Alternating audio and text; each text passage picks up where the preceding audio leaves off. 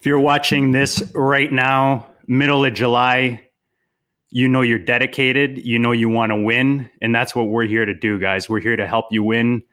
We got VIP guests. We got all kinds of show, best ball, redraft, high stakes, dynasty. And we're here every week, a few times a week. Make sure you subscribe, smash the like.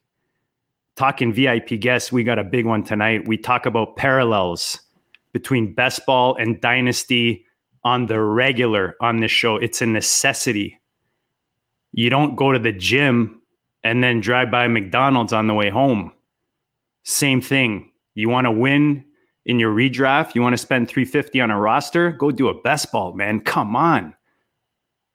That's what we're here to do, guys. We're here to help you win. Let's dance.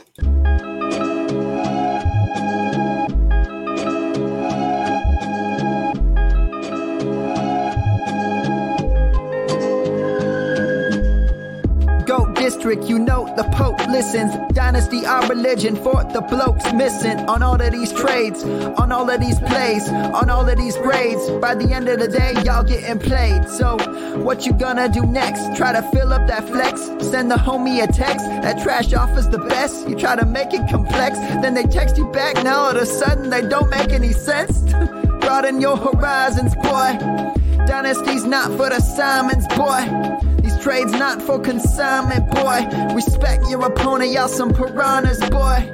This my advice from me to you. Open up your cute little podcast queue. Search up GOAT District, my dude. Pop it in your ear, man. Y'all know what to do. It's the. And I always be traded. And I always be traded. And I always be trading. Y'all try to betray them, but first you gotta bait them. Bait them. Fish.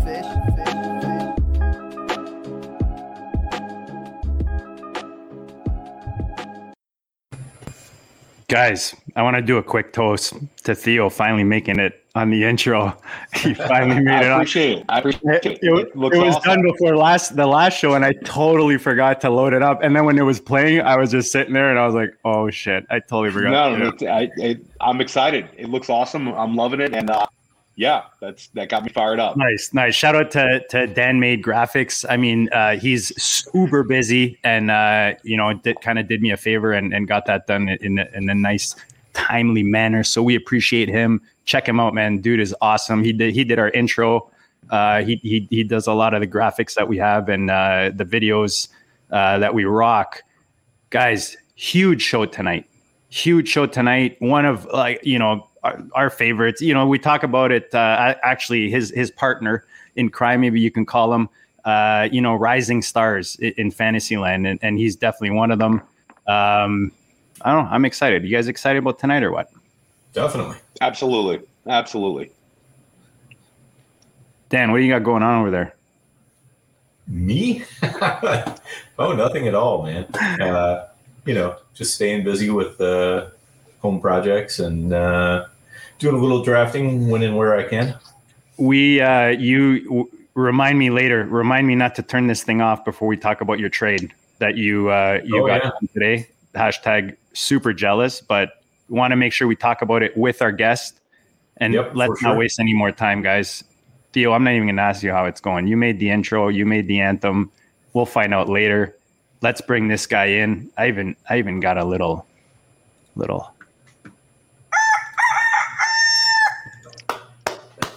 Let's go. I love it. That was great. Mr. Cody, I want to say Carpentier just because, you know, it's a French in me, but welcome to the show, brother. Welcome to the district. I appreciate you guys having me on. You know, I've been talking to Theo for a minute. Uh, he's been writing some bomb articles over at Player Profiler. Um, Carpentier, I, I, get that, I get that a lot. It's pronounced Carpentier, but I, I, think I got a little French in there. I think I think you're probably the, uh, going down the right track. But uh, anyways, I appreciate you guys having me on tonight. Let's let's get it.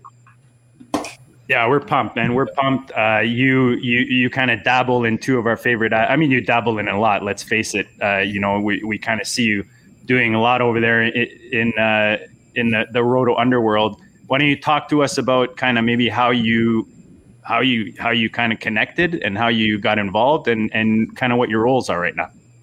Excuse me. So when I when I jumped into player profile for the first time, I believe it was 2017, mid Calvin Ridley versus Tre'Quan Smith debates.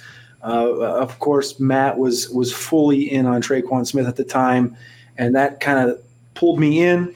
From there, I became a patron. Then I started doing formation charting for him. Then I did an internship last year, and then started writing. And you know, by the start of last year, I was fully engulfed, came on full time, and uh, yeah, now I'm the director of content at Player Profiler, Roto Underworld, and Breakout Finder. So pr- pretty exciting. They got the Early Risers Best Ball show on Tuesday nights, undercovered ops in season, undercovered prospects in the spring, covering the draft stuff. So, so kind of all over the board. Yeah, man, some good stuff. Uh, really enjoying, uh, especially the um, the best ball show, the the uh, the roost the rooster show I call it. Uh, just it's uh, you know we we have ballin where we do live. It's just fun to do live drafts, and it's fun to talk about it with someone that you respect. Yeah. You know, get different uh, you know angles and strategies, that kind of thing. It's just it's just everything about it is awesome. So I, I love that you're doing that. I love the the early morning aspect to it, uh, the early riser sorry aspect to it. Um, it, it's great, man. So you know we're glad to have you on tonight. I did want to ask you, Theo kind of called you the strongest man in Fantasyland, and I mean, you know, we started talking a bit about your your kind of gym setup, and and just talk to us about what uh, fitness means to you, and you know how it, it's part of your life. I mean, uh, I would say dating back to seventh grade, I kind of started going to the gym with a buddy, and it just kind of like rolled since then. I'm, I'm 24 now, and i've been lifting pretty much every week since seventh grade, and it just kind of became like that that de-stressor, that thing that I always went to. It's kind of like how a lot of people are towards like fantasy. I'm that way towards fantasy and lifting. It's just kind of like I try to balance the two things. And uh, uh, I've been a competitive power lifter for now five years. Um, there's not a ton of money in that. There's there's literally more money in fantasy just because you can win fantasy leagues and whatnot and stuff like that. But uh, the goal, I guess, long term is to is to be able to monetize the lifting as well. But it, it, it's not about money for me. Powerlifting, I guess, it's just more so the the enjoyment and pushing your body and things like that. But I appreciate the compliment, though, Theo. no, it's it's, it's I, you know Cody's uh, is is selling himself short it's it's not close. Cody is is the strongest uh, person in fantasy football um, by by a country mile at this point. And um, Cody, uh, go ahead and uh, and a little humble brag on, on your on your PRs because I know you hit two of them recently, um, and uh, and those were very very good numbers. The yeah, so I had a, a pretty good meet there. I think it was Gainesgiving in in Wisconsin last year. I had 468 on the bench. 749 on the deadlift, and those are my PRs for the two lifts. Squat, my all-time PR, 711. Uh, that day I didn't hit that, but that's that's kind of where I'm sitting right now. And the total is 1907. The, the long-term goal is 2000. That's the uh, that's kind of the big goal, I guess you'd say, out of anything. But uh, I appreciate that. Yeah, 2000 is no joke. In in uh, high school and college, a lot, a lot of guys aspire to get to the 1000 club a lot of a lot of young lifters. So to get to the 2000 club is absolutely no joke. So hats off to Cody and uh, to answer Josh in the uh, in the uh, in the chat. It's it's clearly Cody on that one. Um, clearly Cody. That's awesome. like, any of those numbers, any of those numbers are impressive, man. I, am I'm, I'm still stuck on 24. That like I feel so old right now. I don't know about you guys, but I mean, respect respect to you, man, that you've been doing it that long and that you're that that dedicated. And uh, look, it takes discipline, right? And and that's like anything else. You got to put in the time and you got to be disciplined. Yeah. And, and props to you for doing it. Yeah, I appreciate that. That's I think number one is is dedication to it and one thing I've learned, I guess, over the last couple years, especially, is like your meals and your dieting is way more important. Your recovery and all that stuff is way more important than you really ever expected. And even being 24, I think I am. Yeah, 24. I still feel old, and it's like, right, you need to start thinking about your body more. And yeah. Mm-hmm. Yeah, but dude, you're like the fact that you're thinking about it, dude. I was trashing my body in a gym when I was 24, partying all night, then hit, going to gym, just doing stupid shit that you learn when you're, you know, that was probably not appropriate. Like the fact that you're learning this stuff now, what you just said there was super wise. You know, like that's yeah. something that some of us don't figure out till way later. Like, you know, yeah. Whatever it is, whatever angle you take on fitness and being healthy, a lot of us don't figure it out till later. So good for you for figuring out. And you know what? The fact that you share it uh, out. So check out his Instagram, guys. Uh, maybe remind him what your Instagram is because it's it's a great follow for that as well. Uh, yeah, on Instagram, you go to the Vertical Power Lifter on, on Instagram. The vertical, if people are wondering, the Vertical Power Lifter is inspired by the vertical diet, Stan Efferding. It's beef and rice. That's kind of the whole angle. But yeah, Vertical Power Lifter on Twitter or on Instagram. Sorry. Nice, nice. Brock Lesnar's all about that diet, right, Brock? I get the, I get the look the uh, I get a lot of shit for the uh, the, the look like uh, I don't know it's become a thing with with with several of these people saying I look like Brock. So you got the, you got the you got the cut there. You got the you got. I definitely, got I definitely have the cut. Man, I, I, love how red he goes when we bring that up. I love it. it's, it's become it's become a other other other podcasters are also saying it now, so it's kind of uh it's kind of stuck a little bit. Kind of I love it. You're Brock and, and Josh is, is is shout out to Josh too for the in the comments they're calling uh, Cody the Rhino 2.0. I love it. Yes. There you That's go. Awesome. Respect, respect. Shout out Josh. So guys, smash the like, smash the subscribe. Uh, that's you know that that's your easy way. It takes a millisecond to, to support the show. We bring in the VIP guests, uh, and and we're gonna drop some VIP knowledge tonight like I said, guys, we're talking best ball, we're talking dynasty, we're entering the boardroom. Theo, I'm to go to you first. Focusing, you know, let's start it on best ball. Right now, we, we got best ball. We got a we got the rooster in the house. Uh, you know, the under underdogs are flying. We were just talking. Maybe we do a quick update, guys. That that puppy is. Uh, I don't even know if we want to share that because then then then there's don't giving away go any faster. Giving away our opportunities over here. we should we should some of yeah some of these you know maybe we should wait till it's over. But anyways, guys, there's some good tournaments on there right now in best ball. We're gonna talk some strategy right now. I'll go to you first, Theo. What's our what's the first question we're gonna fire at Cody tonight? So uh, you know we I'm following you know what you're doing over there, um, and uh, with regards to the underdog, um, you know you're hitting some, some strong stacks. What are what are the stacks you're really looking to build? Are there specific teams you find yourself stacking over and over again? Um, and is there some kind of under the radar teams that you've enjoyed stacking?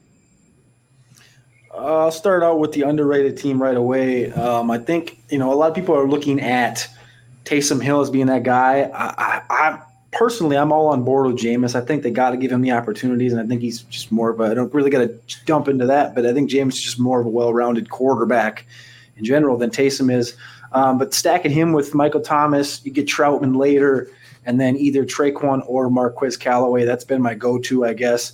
Uh, I got that in the Scott Fish Bowl this last week. Um, and another one I was talking to Josh about, and this is like probably the most common that I've went into. He's he's going the Seattle San Francisco route. I've been going the Dallas Philadelphia route, where in the same team you go Dak, Zeke, Amari Cooper, Jarwin, you can go Cooper or Lamb there. I've been switching it up a little bit. In the same draft, you get them, you get Hurts, Miles Sanders, Jalen Reagor, Dallas Goedert, my boy Quez Watkins. It's kind of like an intra-divisional stack. Um, the reason being, you have all that correlation on those teams together. Plus, you run it back and you get two games a year where they play against each other, and you're betting on two teams with with below average defenses having a shootout, and you just maximizing those couple weeks, especially – um, and that's something Josh kind of brought to me, and I was like, this is a great idea. So attacking Philadelphia and Dallas, um, I really wouldn't go towards Washington just because of the, the, the, question mark overall there and the strength of that defense. But then you go up to Seattle and San Francisco, and you got Arizona. You can stack any of those teams, even the Rams and the NFC West. You can stack all those guys in, in, in drafts together. So you're not only stacking one team, but you're getting both. It's it's kind of a little hack that you can attack in underdog. No, I love it. I love it. Um, it's like next level stacking when you start trying to not only correlate one one team but a second team. Um, and then, uh, do you take a look at um, at the schedule when you stack to try to look for those those plum matchups later in the year, or is that is that part of your strategy? I don't, truthfully. Uh, I try to just look for the value um, things I haven't done before because, especially when you're in the puppy, I want to make sure I'm not duplicating. Like, okay, you might want to dupe a team, but like, I took Zeke here at the 103. That's not something I would have been doing very much, but with Saquon has been Saquon's been dropping a lot. I've seen him go 109, 108 in a lot of drafts, which is I think ridiculous. Which I love that value, but when I get that 103, 104, I'm trying different things. I'm going Cook, I'm going McCaffrey's usually not there. Zeke, try Derrick Henry, doing just different running back stacks, and then you can kind of build from there. Um, I don't really look at the schedule much, more so just kind of looking at what I can create with what I'm given as far as a, a, a draft spot. I'm on the clock at the 105 right now in one puppy. What are we looking at, JD? I, have I've got I've, um, I've I've got a batch of puppies right now that I'm uh, kind of babysitting for uh, the what, next. What are you uh, looking at for the 105? Who are you going to take? There? Zeke is still there. Kelce, Barkley, Hill, Taylor, Diggs. I've got a couple right now where I'm kind of doing what uh, what Cody was talking about. I've got some Zeke mixed in with some. Um, actually, I've been doing kind of Dallas with kind of Rams and Seattle. Yeah. You know, three teams, kind of connecting them wherever I can. Uh, just any high power offenses. Like I, I, I love. I wanted to ask you, Cody, about. Uh, we'll get back to my pick later, but uh, I, I wanted to ask you, or, or maybe ask you to clarify, or, or you know, guys, first of all, go check out the show that that Cody did recently. Um, with Larky. yeah, it was. Uh, was is it a week ago? I want to say a week Yeah, ago. was, yeah, it was a week ago. About a week ago. Um, just some really good information. But what I really like and what I want you to touch on is how he explains like stacking. I always say like I'm I'm good at finding the answer and, and getting to you know going through the, the information and getting there, but these guys are way better than me at, at explaining, and our guests are way better at explaining. And Larky nailed it the way he said. I'll let you say it. Just you know, kind of um, uh, narrowing down what you need to get right.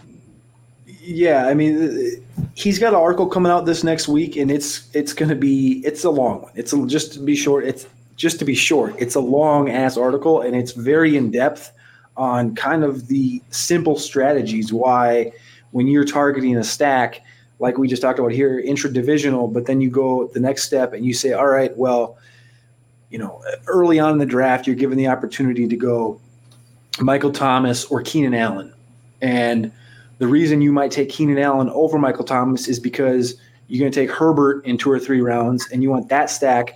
Would you rather be stacking Keenan Allen and Justin Herbert, or would you rather be ta- stacking Michael Thomas and Justin Herbert? Well, if you're like, well, Michael Thomas is a better receiver. Okay, well, it doesn't matter if he's a better receiver because guess what? When Keenan Allen has a 30% touchdown rate with Justin Herbert, when they're both on the field together and they're both on your roster and they're both in your lineup, 30% of the time Justin Herbert throws a touchdown pass, it's going to Keenan Allen. 0% of the time he throws a touchdown pass, it's going to Michael Thomas. So you're adding that double correlation inside of your team. No matter where the touchdown is, 30 percent of the time it's going to Keenan Allen. You're going to get double points. It's it's next level thinking that, that Josh spends tons of time on this best ball and, and the advanced stuff that he's he knows a lot more than I do. But because he he I think he's maxed out the the the, best ball mania, and I'm sure he's on the way. Just at the at the number that this this puppy He's got like 50 screens just for the puppy. You know, he just yeah, like I think he's he's maxing all these out. But I mean, it's just that next level thinking that kind of gets you there. And you, some people be like, "Well, yeah, you're galaxy braining the the process," but you really need to think about these things. Like, there's some charts. I'm not gonna I'm not gonna share them right now because they're gonna come out in this article this next week. But there's some charts that lay it out very clearly that however many times Tyreek Hill and Patrick Mahomes were drafted together in 2020 in the Best Ball Mania, how big of an advantage that was to have both those guys on the same team where they scored 50 points per week when they're when they're rostered together. But then if you take it and you look at Mahomes matched up with DK Metcalf, if you had Metcalf and Mahomes, they averaged 41 points per week.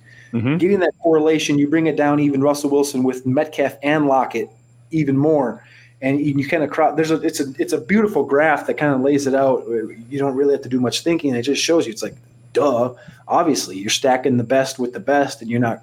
And and it's you're going to look at it. You're going to be like, well, that's three points a week. Well, guess what? Three points a week over 14 weeks. That's 40 Yeah. points. That's a lot of points. That, that's that's the difference between making the tournament, and missing the tournament, and all. And the one thing we do know is all you got to do is make the tournament. You get in the tournament, and it, it's no holds barred. It's you know, you just got to get there. So, and, and you have you have you like you have to get less things right. You know when exactly. you know what I mean because you're focusing on one offense as opposed to spreading it into three or four o- offenses. So if if MT doesn't fly with with whoever Winston or whoever it is and he has a shit year or whatever it is gets another fight in practice or you know you don't have to worry about that because you're focused on on one offense in in in uh, in, in the Chargers, right? So y- y- we're all trying to avoid making mistakes, right? Yeah, and the less you have to get right, the better you're off. Like you just said, it's it's you're betting on the Chargers, but you can either be betting on Chargers by themselves or you can be betting on the Chargers and New Orleans. You know, you're if you're right on the Chargers, you're right on the Chargers, but you can be right on the Chargers, wrong on the Saints, and you're mm-hmm. screwed. That team's not going to do anything. But you know, if you're full in and if you're maxing out these drafts, you know, you got 50 or 100 uh, drafts in the puppy, you're going to have your Charger stacks, your Saint stacks, your Packer stacks, whatever you got, and uh, no matter what, whatever angle you go, it's, it's as long as you stay on course, you'll be fine. But it, when you start mixing in these and going different angles, that's why repetitions is so important because people that just jump in, they're like, "Oh, Michael Thomas, take him. He's a value." Of course, he's a value, but you could do Keenan Allen, paired him here, and you don't have to worry about Winston and Taysom Hill. It's one thing, right? I think right. it's also. So you, I'm sorry. Go ahead, Dan. Go ahead, Dan. Uh, yeah, just how how much do you find that um, you know there are particular draft slots where you find yourself targeting those particular teams? Um, you know, do you feel like there's there's certain draft slots where you you're gonna target specific stacks? Um, I wouldn't say like a specific stack per a specific position. I usually kind of go off the first couple rounds. Um, so kind of you know if I'm early in the draft and I'm in the one two spot, I typically am not stacking Carolina.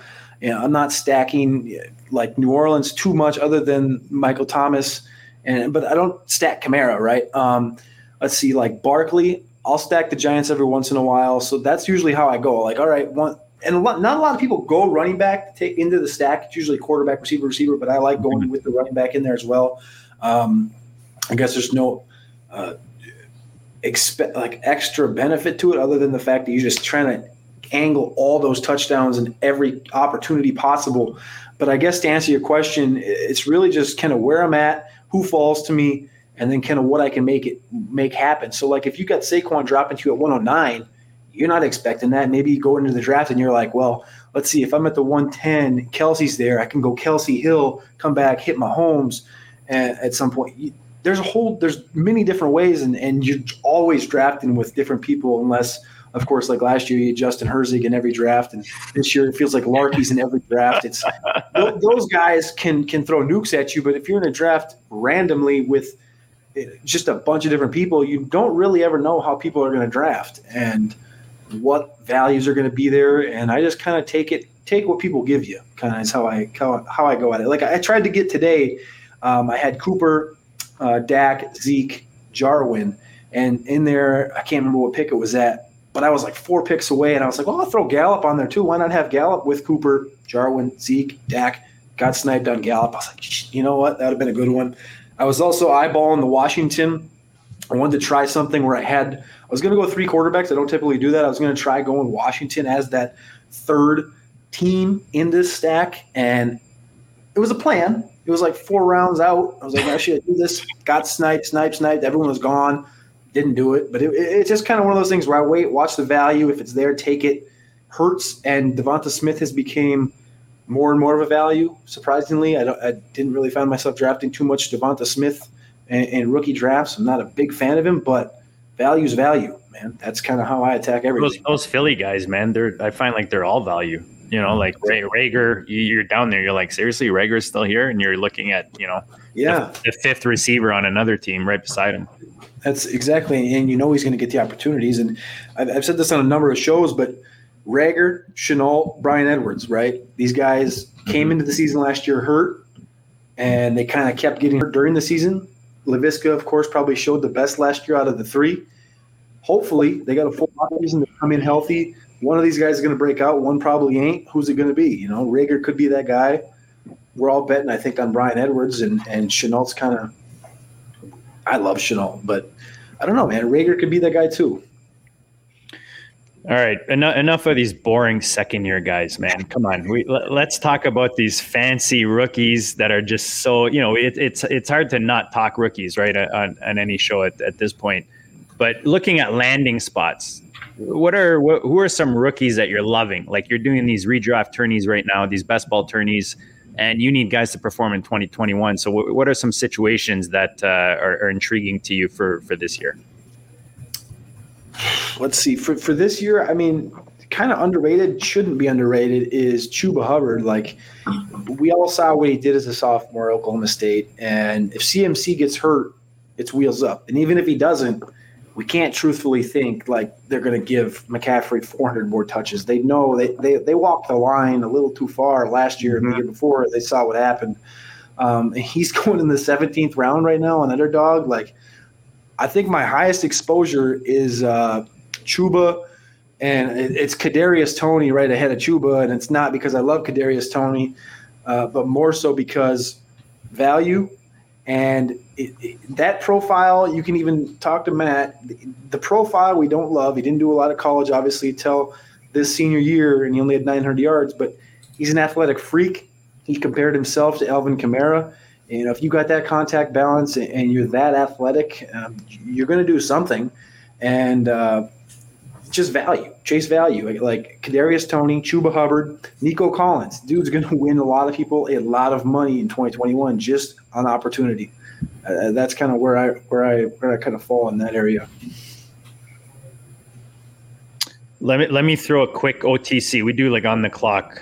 You know, you got two guys to choose from. I had I had this one. Not that I considered the one guy, but I'll just throw it out there because one one side is a rookie in this offense. You know, when it comes to running back, it, with the Patriots uh, R- Rhamondre Stevenson, and then you know, look, I'm not seeing Sony's name anywhere, but they're kind of in the same range when you get in that point in in drafts because I'm doing a couple right now, and you know.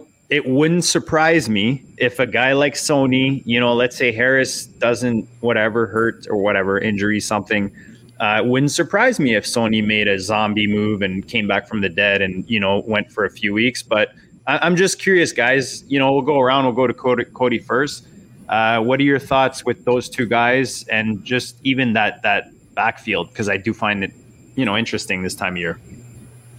Yeah, I definitely obviously lean toward Damien Harris uh, overall to start the season, um, but we saw that he wasn't the best in the receiving game. So there's going to be somebody else there projecting it to be uh, James White. But if something happens, Damien Harris, maybe he falls flat, gets hurt, you never know. You're looking at Sony Michel and Rhamondre Stevenson. I think uh, Sony Michel, it, it, almost feels weird. It feels like maybe he kind of lost his opportunity, lost his mojo. They brought Damien Harrison after him. They brought in Rhamondre Stevenson after him this year, what, round four it, it's kind of got to be a weird situation to be in for Sony Michel. Um, it's his last opportunity, so it's either you know you come into the season fully healthy and you're gonna you're gonna make the most of it, or you're not. What he had a, a quad strain last year, missed six games for it. Knee sprain two years ago, missed three games for it. It, it just continually things that that we knew, I guess, coming in with his ACL problems coming out of college, but. Um, I feel like I would maybe lean Rhamondre Stevenson if I had to pick the two. They're both going last round in underdog if they get drafted at all. Um, I don't know. It's kind of a weird spot to be in, I guess, for both guys. Um, but I think I'd, I think I'd lean Rhamondre just because we know that Bill likes to use those big guys down at the goal line. Yeah, that'd be my go-to. Anything to add, guys, on on on that scenario? Yeah, I think one of the things you know you want to do is you just want to figure out what do you you know what do you think are the odds that uh, Rhamondre is going to uh, be the better player than Sony? You know, if you think it's uh, 70 30, then you should probably be drafting that way 70 30 uh, between those guys. You know, because you're, you know, you're not going to get everything right. You know, the first thing you want to remember about best ball is you, you know, you're going to be wrong a lot, and that's fine. Um, you know, most of your teams are not going to advance. Um, you know you, you, you, want to have more than your share advance of course but and and that's that's where being right comes in but you're still going to be wrong a lot more than you're right and you still got to take those chances that you know uh, allow you to get into that top spot because whoever gets into that top spot is not getting there by playing the safe route for sure. So, uh, you know, like like Cody was talking about with the stacking and everything else, you know, those are the obvious things, but also just uh, taking some chances further down in the draft and uh, you know trying to trying to find those players you think can really add value for you. Theo, why don't why don't you ask uh, why don't you ask uh, the Rooster about somebody right now running back in your neck of the woods out there in New York? That's just I know I know Cody's a, a big fan of uh, his at least in the draft process, and um, seeing what your thoughts are these days about Michael Carter. People around here are very excited about Carter. I know there's uh, you know some, some Ty Johnson love in the uh, in the in the Roto Underworld community as well. But what are your thoughts on on Michael Carter and your expectations for him in his in his uh, rookie season? And are you drafting him? Oh, oh yeah, oh yeah, oh yeah. People can talk all the shit they want about Michael Carter. I've been saying the same thing since February. You know, Carter will outscore Javonte Williams in 2021. I didn't say in Dynasty. I'm not going to probably own him too much in Dynasty. I've actually passed up the opportunity to go receiver in, in rookie drafts. But Carter is this year's version of Clyde Edwards Helaire, except I think he's better. If, if you put Michael Carter in that LSU offense two years ago, it's it's fireworks, even more so than what you saw from Clyde. And assuming that Tevin Coleman or La'Mical Perine is going to be the bell cow, it's a joke to me. I don't, I don't, I don't buy that shit at all. It's Michael Carter, and I think Ty Johnson will get some run. But the staff drafted Michael Carter; they didn't draft Ty Johnson, um, and, and and that's kind of where I sit on Michael Carter. He's, I don't know, he's not going to be the dynasty guy, right? He's, he's 98th percentile agility score, four five nine at only 201 pounds, but he did 177 carries two years ago, 156 this year. 21, 25, 25 receptions at North Carolina. Why not? Why why can't he why can't he go for I don't know what 180 touches, 180 carries this year, and 40 receptions, six touchdowns. That puts him about RB 20, tied with Chris Carson, two points behind DeAndre Swift in that area for fantasy points. Like I, I like that area. I love that area. Um, value wise, he's probably right around where he should be going. I think a lot of people think he's getting overdrafted right now, but in underdog, we're playing for 2021. We're not playing for 2023, right? Um, in dynasty, if you draft him, I'm probably trade him halfway through the year because if my team's not competing, if my team's competing, do it after the year. But um, I, I, love Michael Carter in 2021. Yeah, I loved your. I loved uh, what you just had to say about him um, I agree with you, and I, I think that it shows kind of that that that people are getting a little more sophisticated. Where he's going, like you said, right about where he should. You see him at like that six, seven turn, seventh round. He's a value kind of guy. Um, I know because you, you referenced a historical comp that kind of stuck out to me. You you mentioned Devonta Freeman. Um, you know, back you know, this was around the draft. Um, you still see that, and um, you know, was that an athletic comp or more of a playing style comp? So Devonta Devonta Freeman is the uh, athleticism comp. My my playing style comp is Clyde Edwards Helaire. When I when I turn the tape on, I'm not strictly analytics, right? I, I, I take a look at both things um, very very intensively. I, am never one side or the other. Um, when I watch him, it's Clyde Edwards Helaire. When you look at the athleticism and all that stuff, it's Devonta Freeman. And I think if you mix those two together, you, you got a pretty talented back. And Devonta Freeman, of course, played with Tevin Coleman, and, and, he had a pretty stellar what 2017 season. I want to say it was. Mm-hmm. He was RB one RB one overall that year. Exactly. So yeah, that would be that would not be too bad. Um, yeah, I, I love where you're at. Um, at 40 might be his floor receiving wise in the offense. I think that um, you know, I think that's that that's a pretty safe bet. So I think I think that's a great call, Cody. Yeah, I mean, just like looking at some of these numbers, and if you look at 180 carries, isn't too much. The average is four yards, four or five yards carry, 800 yards, 40 receptions, 300 yards, six touchdowns. When you compute that out, 187 fantasy points, literally RB 19, Chris Carson, DeAndre Swift. If I told you he was going to finish right there, you'd probably be like, that was. I mean, that was last year's totals. Obviously, with Chris Carson and DeAndre Swift, you expect Swift to go better, but. I mean, if, if I told you he's going to have just as good a rookie year as DeAndre Swift, I think he'd be pretty happy about it. Right, and he's got the skill set too that you want in that area of the draft with uh, being able to uh, catch the passes, run the ball. Uh, you know, because you're you're it, at least for me at that area for running backs, I'm looking for somebody with a little bit of a, a lumpy scoring distribution, you know, where you're going to get some 20, 25 point weeks and uh, some five to 10 point weeks. And, you know, I, I'm hoping I don't need him when he scores a five to 10 point week, but when he gets those 20 to 25s, I mean, that's what you need, you know, out of those, those mid round running backs to really juice your team. Agreed. The thing with Carter is, guys, if you look at where he's going around, I just got him at eight thirteen in a sixteen team best ball. Shout out to the Canadian NNLLBB, whatever it is. Shout out to Will Will Harris. Uh, but eight thirteen, and he's around. Like the thing is, opportunity, right?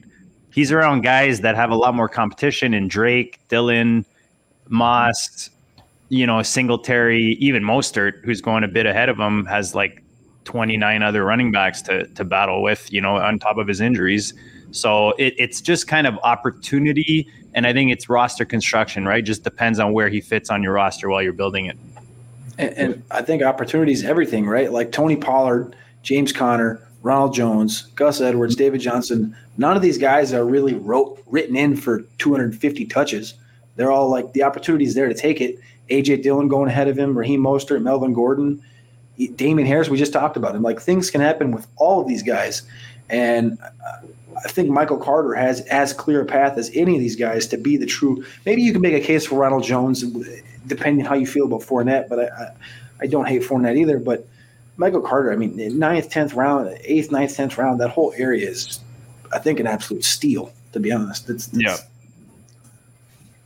Yeah, and as as he creep up a little bit, um, you know, switching it over to redraft, um, I thought I thought it was great. Josh um, had a, a code breaker about the, the dead zone and how we're, we should really be looking for these younger pass catching running backs. I thought that was a great takeaway. He had some historical data with that, but Michael Carter certainly uh, fits into that. Um, you know, I think his receiving ability is really where, where we lean on. And um, yeah, I'm, I'm, I'm all I'm all in there. I drafted him this week in the seventh round in a redraft league, and I've drafted him in a, in a best ball league as well in the seventh. I think he's a very, very good target. Um, and I, I love that. I love that call.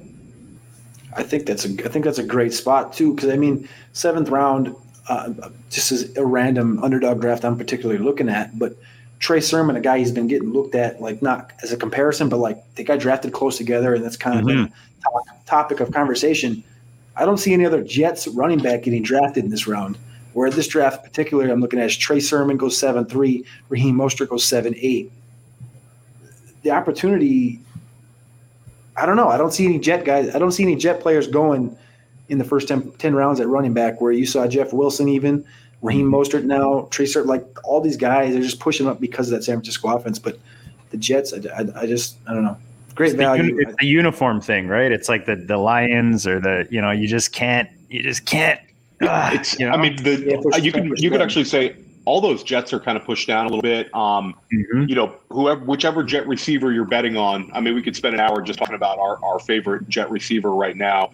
I mean, I'm, I'm Elijah Moore. Um, Cody, you might be on somebody else, but that offensive line is going to be capable. They they have um, really improved that offensive line the last two years, and it's I think it's a it's a sneaky offense that could provide some value.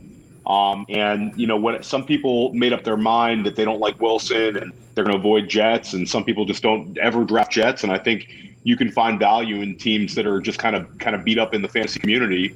Um, and I think a number of those guys can end up paying off at ADP. Um, not necessarily league winners, but useful pieces.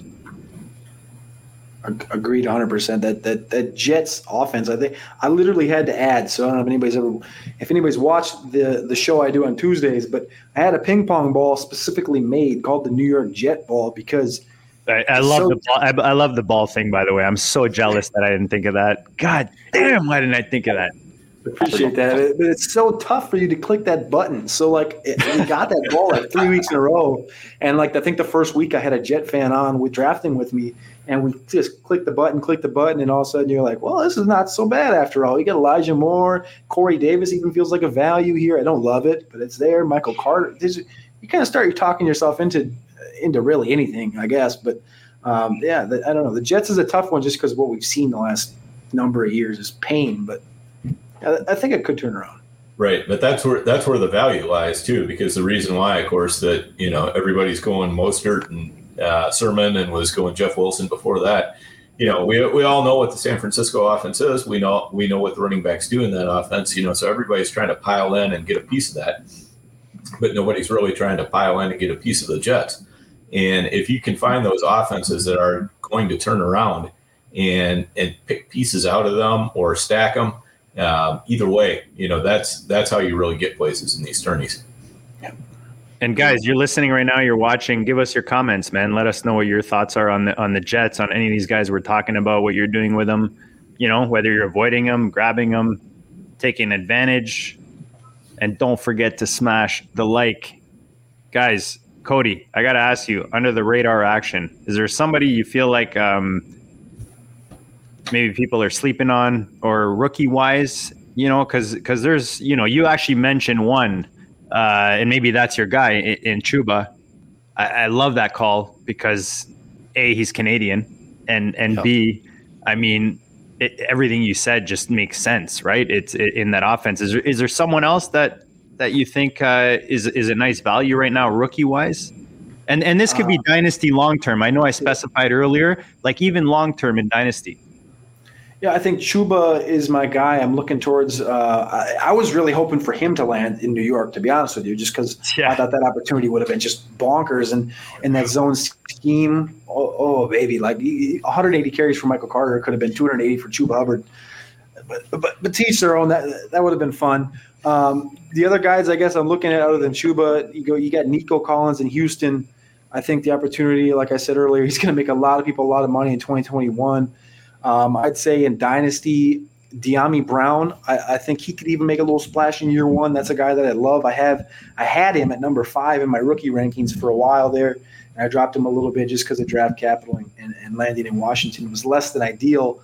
Um, but I mean, other than that, Hunter Long, love me some Hunter Long. Michael yes. Mike Gesicki. Mike Gesicki's going to be a free agent after this after this mm-hmm. season. He's out, and Hunter Long is blocking tight end inline tight end. He can do it all. He can do everything. Everything you need, Hunter Long can do and will do. Got him as tight end two right now. Uh, you know, deeper than that, deep, deep, deep guy in this class, which I, I love throwing these deep darts. Right, Mike Strachan from Charleston. He's he, he's in Indianapolis right now. Big dudes in Indianapolis. Ashton Dulin, Michael Pittman, all those guys. Mike Strachan's there working out with Carson Wentz he's my deep, deep stash uh, everywhere. Every single league I'm in, Mike Strachan's in that league. I love it. As a Colts fan, I love that man because it, it's uh, you know, like you said, he's the deep sleepers are the best ones. Let's face it, right? Like the you nail on a deep sleeper, man. We'll replay that quote all kinds, man. you know. so that, that make, that'll ones. make a roster too. That's that's that's everything. If, if you hit a guy that's free in every league, and you mm-hmm. wake up the next morning and you got an Antonio Brown, for example, I know he, like he came out of what Central Michigan, didn't do a lot, and then boom, he was there. If you hit on a guy like that, that can literally make your whole dynasty team. It, it's such a big difference, but yeah, it's yeah. And you were talking about Carter earlier. Like, uh, sorry, Theo. James Robinson doesn't no. have to be undrafted, right? Like he he could be a fourth, fifth, sixth, seventh yeah. rounder running back this year. Yeah, exactly. Uh, go in a little bit more into Nico Collins. You mentioned him a couple times. Um, you're looking for looking at him for opportunity. I know you like the athletic profile as well. Um, but what are your thoughts on Nico Collins? Just elaborate on that. Well, I mean, the, the athleticism is ridiculous off the board 89th percentile speed, 94th percentile catch radius. This Michigan thing, we talked about this for a while. Uh, 630 yards as a, as a sophomore, 729 2019, didn't play in 2020. Um, Michigan's one that it seems like there's a Harbaugh handicap there where anybody that goes transfers out or just completely nukes anything and, and they just lose their value. He's a four star prospect coming in and he's still got third round draft capital, being athletic and just showing what, what little he could show at Michigan. Um, I, would like the prospect, Nico Collins. Ray, Ryan Lopes got me turned on to, on to Nico a while back. I didn't have him in my top 15 and he, and I slowly crept him back up as I, as I watched a little bit more. But it, it feels like Michigan just I don't know if they just they don't want I don't, I don't know what it is. It just feels like they just don't want people to be good. It kind of sucks, but I think Nico going down to Houston. It's Brandin Cooks down there, and, and then what? Randall Cobb, Keke Coutee, Chris Conley. Like he's going to learn from Chris Conley. Chris Conley's a great vet. Um, but I think he's better than Chris Conley. I think he can play in that outside flanker role. You got Brandin Cooks and Randall Cobb old, uh, and Nico Collins can be that guy, I think, in, in 2021, 2022. There's just not a lot there to play with. And, and I don't think Watson comes back this year and plays, but if he does, I mean, oh, yeah. that would be. Think about, think about insane. Cooks is out there running running long.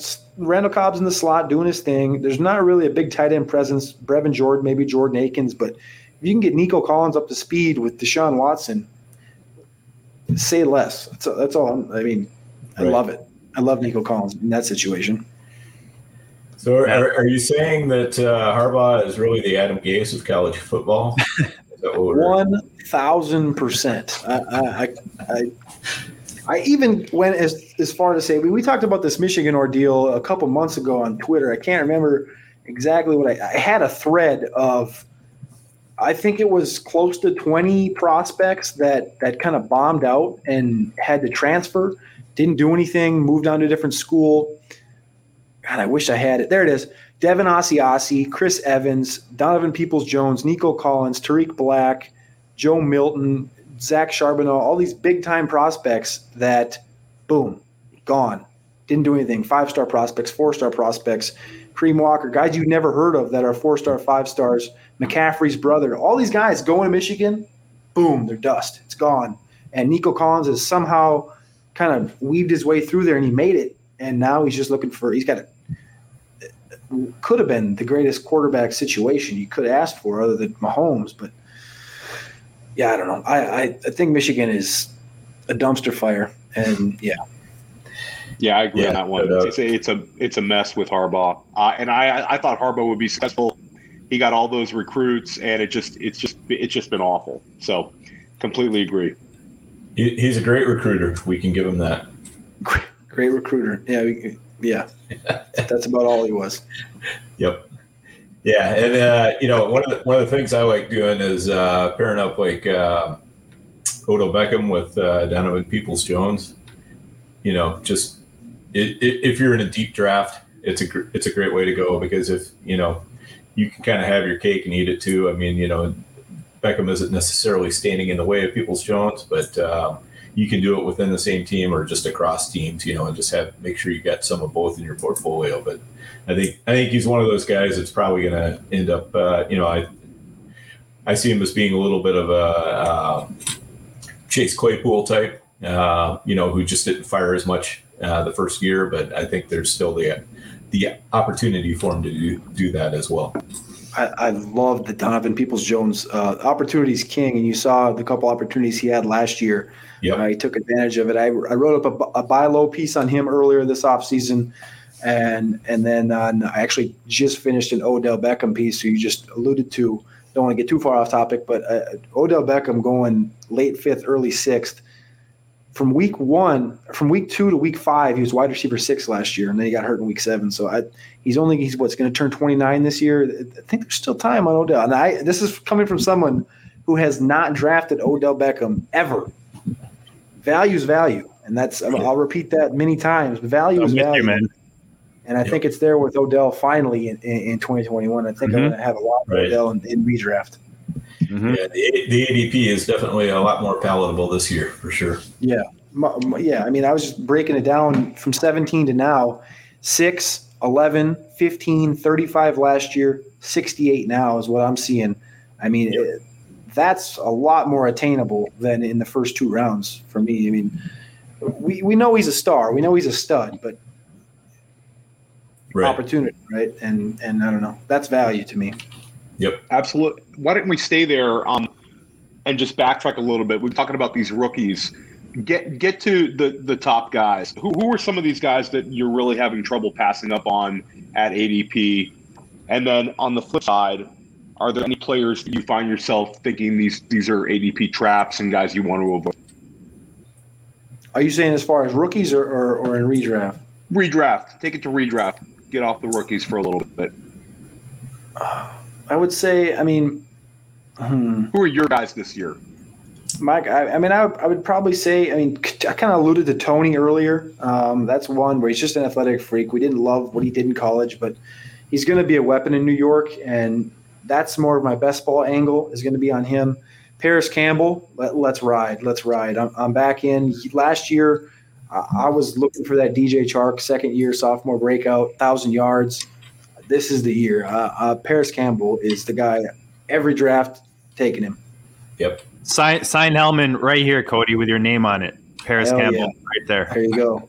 Parris Campbell's the dude, and uh, Chris Ballard. Uh, I, another side of the thing, uh, another side of like the the kind of uh, rankings and, and kind of re- all the stuff that you do. You look at look at everything that you can. Listen to some different podcasts, even if it's not a fantasy podcast. I listen to the Pat McAfee show Tried to yes, every day. Sir, I listened to that today, right before we came on, literally. Zach, he had Chris Ballard on today, and what's yep. Chris Ballard say? He's like, he's like, you know, Pat goes, why did you not go after Julio? Why are some of these teams not going after Julio? And Chris goes, I got some dudes in here. He goes, I got Michael Pittman. We still believe in Michael Pittman. He goes, we saw what Parris Campbell did last year. You know what Parris Campbell can do. He goes, Zach Pascal, even Zach Pascal's a dog. Mm-hmm. Am I mm-hmm. going to buy Zach Pascal? Probably not. But what am I going to take from that? He trusts that he trusts Michael Pittman and he trusts Parris Campbell, and they want them both to succeed. And we already saw both of them succeed pretty well outside of injury. So um, if they're all in, I'm all in. Let's go. That's how I feel about Parris Campbell. Love all of it, man. I, I literally just watched that before we came on. Big fan of McAfee, and uh, anytime I can watch my GM Ballard as a Colts fan, I mean, dude is just awesome. I love everything awesome. about him. You know, I, I spent the entire spring just trying to get shares of Parris Campbell in Dynasty. That's yeah. You know, it's free. It's free, dude. All everything everything on the Colts right now is free. You want their you, you want Mo Alie-Cox? They're they're tight end one. Dude, he's you, you don't you can literally give half a penny and you can give a bag of beans and get him right now. Like all these guys, literally free that whole offense and literally one of the best teams in the NFL. Let's not forget that. Okay, Carson Wentz questions, whatever. It's like you can't fail, you know? I think a lot of people know this, especially if they listen to Roto Underworld or myself. Mo Alie-Cox, you just mentioned him. You can go into any underdog draft, unless it's against me or Larky or anybody from Roto Underworld, and you can be like, all right, I ain't drafting a tight end until the 17th, 18th round. You can get there, throw Dude, a dart. Tyler right now. 18th round, throw the dart. Mo Alie-Cox, there's your tight ends. You ain't got to worry about nothing. I think Mo Alie-Cox is going to be that dude at tight end. Is he going to be Logan Thomas of this year? I don't know, but he's super athletic and the opportunities are there. We know Carson Wentz loves a tight end, so it's him or Jack Doyle, and I lead Mo Alie-Cox every time. Yeah. Yep.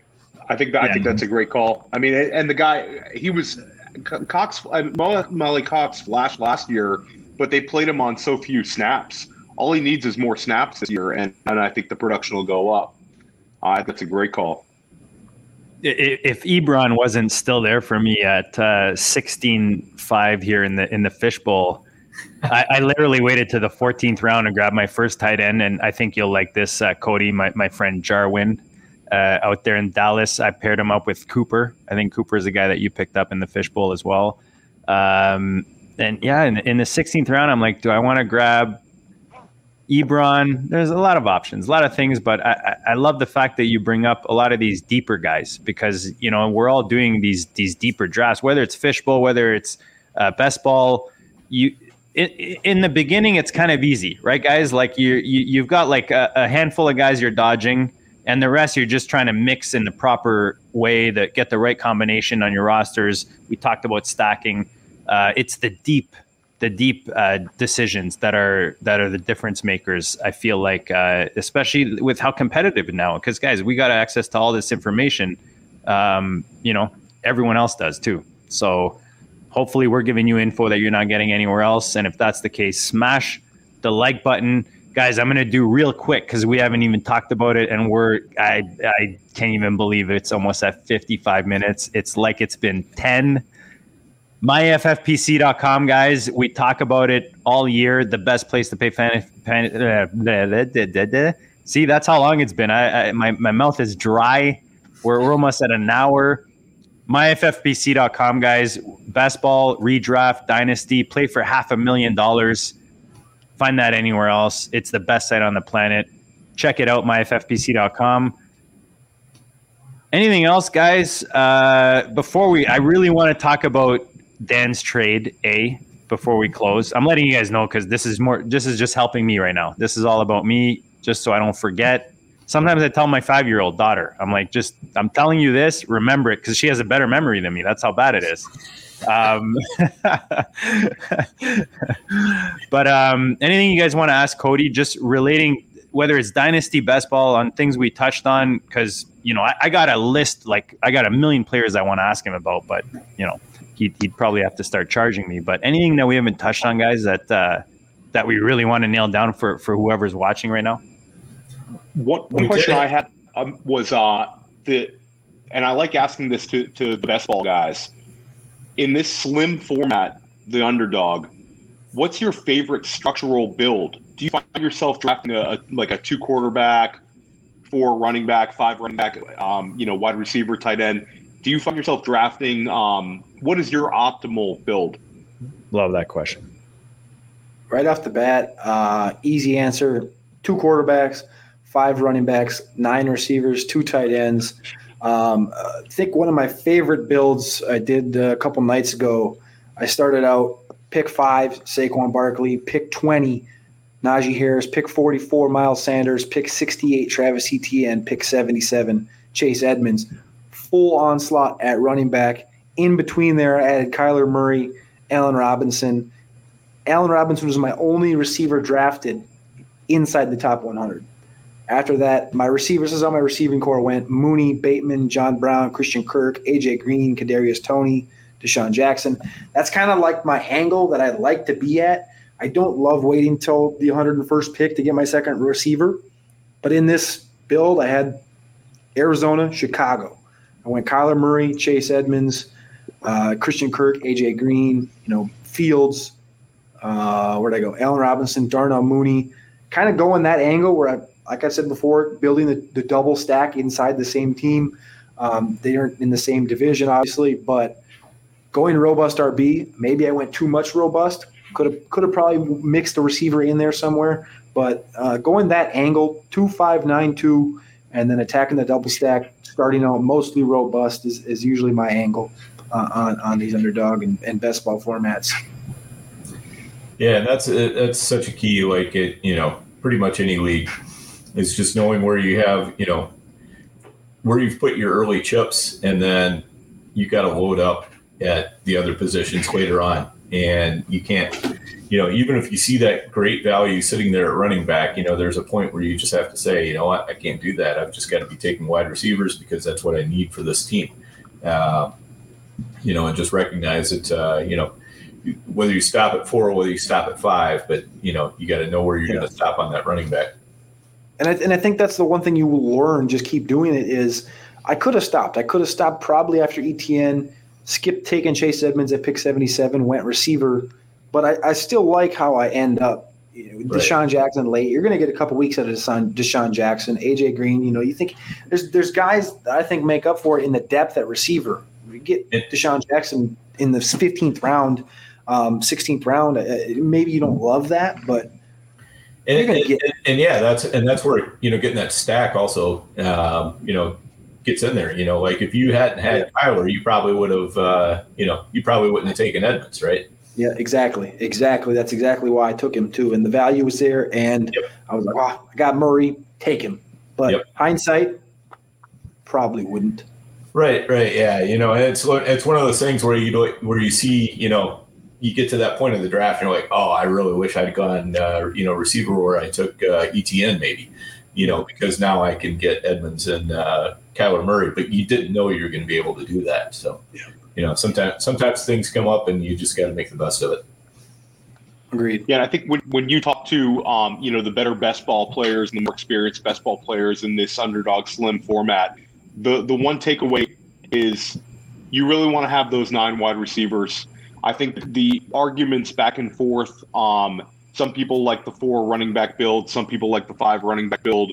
But the the two quarterback build, the nine wide receivers at least build. Um, that's that's kind of where where your money's made. And whether you go four or five is kind of a personal preference. But like Dan said, um, you know, having too many running backs, you kind of you, you eliminate yourself. So four or five seems to be the magic number. And I think we could have a show talking about whether it should be four or five. But uh, I think that's my biggest takeaway with that one. I like that. I like that. Guys, I got to throw one one other thing before I forget. This is actually kind of a big deal. Um, a lot of you probably know about the the Warrior Bowl, which is a uh, charity league with multiple multiple teams. Uh, this is uh, based out of the UK. It's an international league for charity, inspired by the Fishbowl. It's it's become you know one of those overnight huge things.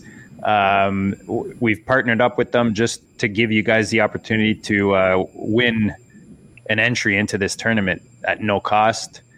Of course, all the all the uh, entries are go to charity, but uh, we have a couple entries in the Goat District, and uh, I know our friends over at Half Millie Billy are going to be giving out one of the entries that we got from our generous friends over there at Warrior Bowl.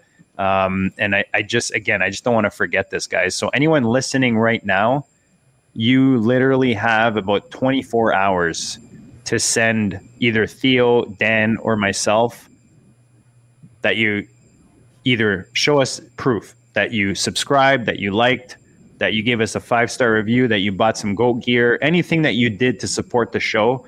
Just show show us uh, that love on, on, the Twitter machine in the next 24, and uh, we'll hook you up because we want to give it to uh, to to people that are watching us right now. I, I haven't put this anywhere else. I didn't put this on Twitter. I want people that are watching the show to win these entrants, these um, these entries into this tournament big tournament, guys. It's a lot of fun. Again, we got the the Twitter handles on the screen. Dan, anything else? I mean, uh, Cody, I didn't even ask you. Do you have a do you have a curfew? You have a hard out? You have a time that you need to uh, be off? We got a golf at eight thirty five tomorrow morning. That's it. Oh, you lucky bastard! God damn it! 24. See, being twenty four guys again. Yep. Oh my god, golfing on a on a Thursday. Come on, man. That was.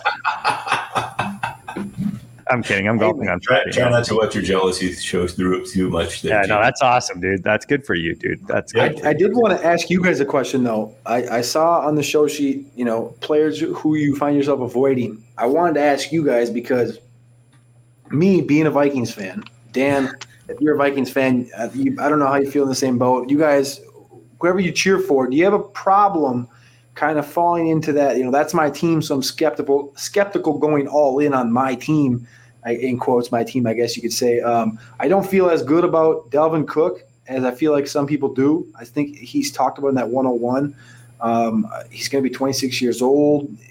I think this is his last year as like RB1 viable, in my opinion. I don't think we should give him a contract. But can any of you guys like kind of convince me why Dalvin Cook is viable for that 101 spot? Or are you – do you have that problem at all with like my my my team of fandom drafting heavy into them? Because I find myself in that situation. I like Kirk Cousins, I like Jefferson, Thielen, Cook, but I, Cook is one that it's just really tough for me to just.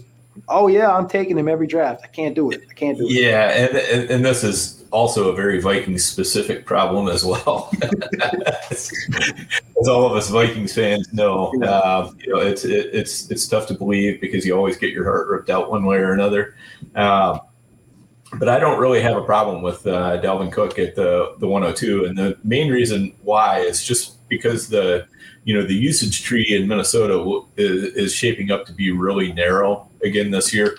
Uh, I think we're looking at you know basically you, you just practically named them all. You know it's going to be Cook, it's going to be Jefferson, it's going to be Thielen, it's going to be Irv Smith, maybe you know sprinkle in a little Tyler Conklin, maybe sprinkle in a little uh, Mattison, you know, to spell him uh, Cook. But you know, there there's just there's not that many fantasy viable players there. And so when you have that narrow usage tree, that means if those guys stay healthy, and especially with Cook, who's showing that he can, you know, he can really rack up the targets and he can rack up the, uh, you know, the carries as well. Uh, you know, that's that's what you're looking for. And the Vikings, ha- I think, have a decent chance to be fairly efficient. Um, offense as well. Uh, they they've actually made some moves to improve the offensive line finally, uh, you know, and get to something that that fits Kirk Cousins' style a little bit better because you know they they just they wanted to to go cheap on the offensive line and say oh we you know they're good enough, but Kirk Cousins doesn't need a good enough line. He needs a good line uh, yep. because he's just, you know. He, he breaks down when he's under pressure and he needs to be able to see the field when he can he, he performs pretty well Uh, you know, so I, I, I like Dalvin to riff off of that a little bit. You know, plus hopefully better run blocking as well. So I don't have any problem with Dalvin Cook at the 102. Okay. Yeah, okay. I, am with Dan. I mean, I think he's the to me he's the you know Christian McCaffrey's the clear number one. Dalvin Cook's the mm-hmm. clear number two. I think Dalvin Cook at the two spot and and love my team builds. Um, and okay. you know he's the point of their offense. Like Dan said, there's not a whole lot of guys that are going to take away from him. Um, and they they beat up that O line. I mean, they took Darrisaw in the in the first round, and I think it was um, who's the guard that was Davis. Dan, Wyatt they Davis, took Wyatt, Wyatt Davis. Wyatt Davis, yep. third.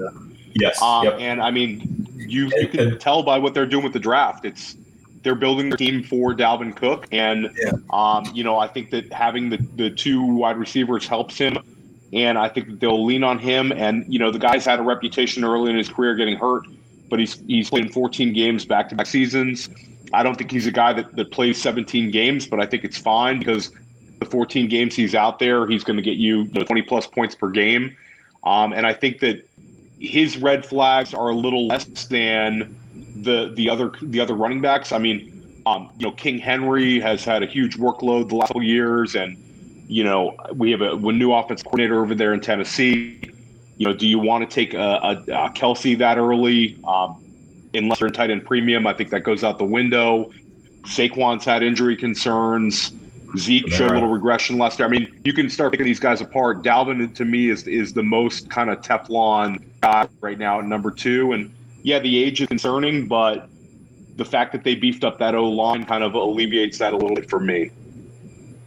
Okay. Find, find me a running back you're not worried about, right? Like just just literally like the, the 101. The 101, you even talked about him getting less touches and maybe Chuba gets in there and you know, like it's it's the the running back is iffy, and that's I feel like that's why I love talking about the running back position the most because I feel like that's how you win and lose the game, in my opinion. Uh, especially in dynasty, uh, you know, even redraft. Like if you know how to play that running back position, you've you you've done well because the, the receiver position is it, you, there's always a, an opportunity cost that you can bring in. There's always an option for you to to kind of fill a space Whereas running back is is not the same. You know, you you need a guy that's mm-hmm. starting to, to produce. You don't need a guy who's on the third string to throw into your RB two spot, right? Whereas receiver, you can kind of get away with that guy that gets two or three catches if it's uh, DeSean Jackson, you know, or something like that. Um, but yeah, fascinating the, the running back let, position. Let me draft two RB ones, and you know, I can screw up mm-hmm. the entire rest of the draft. I'm still going to the playoffs. Yeah. Uh, you know, and, and, and when I say RB ones, I mean you know running backs who actually end up being RB ones, not just yeah. running backs who are drafted as RB ones. Yeah. Um, you know, give me give me two guys who just get in there and they're they're smashing every week. Yeah, everything else you can fix. I was gonna say I'm the opposite of Cody with the Colts because I, I love me some JT. Like I'm smashing JT left and right. I bought him everywhere. When he when he was at a value in the first half of last year, it was Christmas for me. Like I was buying him in every league. Just oh, it's like wherever I couldn't buy him, I was getting the opportunity. It's like if you didn't buy Bitcoin at 65, dude, right now you got a serious discount. You know what I mean? Same thing with JT. But then with the receivers, I'm like, ah, yeah, I, I'm not I'm not as enthusiastic. I've got them. I've got shares. I love me some Parris. I love I love Pittman. I drafted. He's the only receiver that I drafted early last year, unfortunately, uh, for me.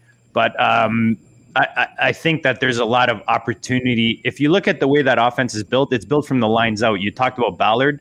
They're built from the mm-hmm. lines out, man, whether you're talking defense and offense. And there's consistency there, right? So for me, that means the running back is the first to benefit. And on the offensive side. And then you have a new quarterback coming in, but he's kind of familiar because Reich is there. So, you know, there's a lot of opportunity for a guy like Pittman, Pittman that has not hit yet a guy like Campbell that hasn't hit yet, who is dealing with injuries. So the offense is just full of value. But I, I feel you, Cody, in the sense that when it's your own team that you cheer for, you kind of you're a bit more critical on some of those guys, and especially you know a guy going in the first first couple picks.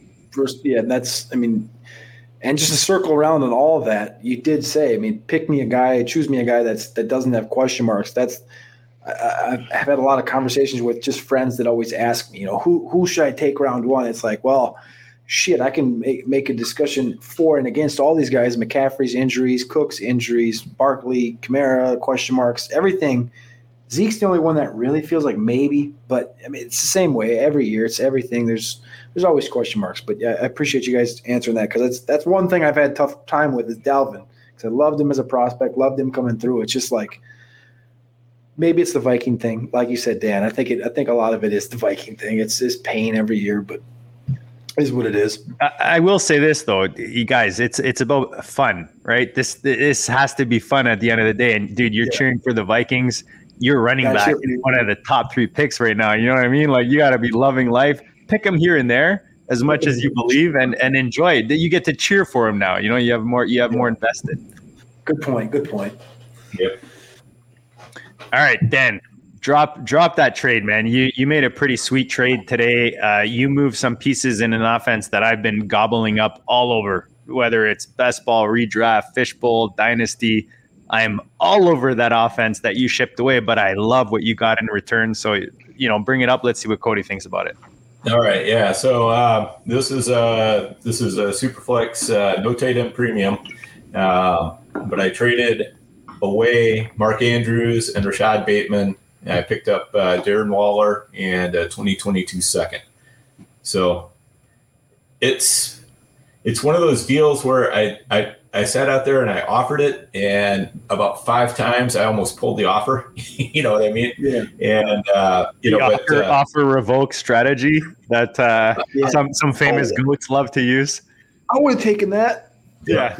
yep, exactly. No, it's uh, you know, but it you know, the the main thing that I'm concerned about with Bateman, and you know, I know people are trying to draw parallels to uh, AJ Brown, you know, and say, well, you know, if a, if a receiver is good enough, it really doesn't matter about the quarterback. But uh, you know, my concern with with Bateman is just that they did add, you know, they do have quite a few weapons there that they're going to use in the Baltimore offense, and you know, we're we're really relying on uh, on Lamar Jackson to turn into a better passer, and I think he's going to get some better. You know, but I just have a hard time seeing how uh, you know Bateman's get going to get to you know more than probably about 80 85 targets now if he's super efficient with those you know i could end up regretting it but uh, you know and he he basically has to almost come out at that aj brown level of efficiency uh, I think for me to end up regretting this trade because, you know, it,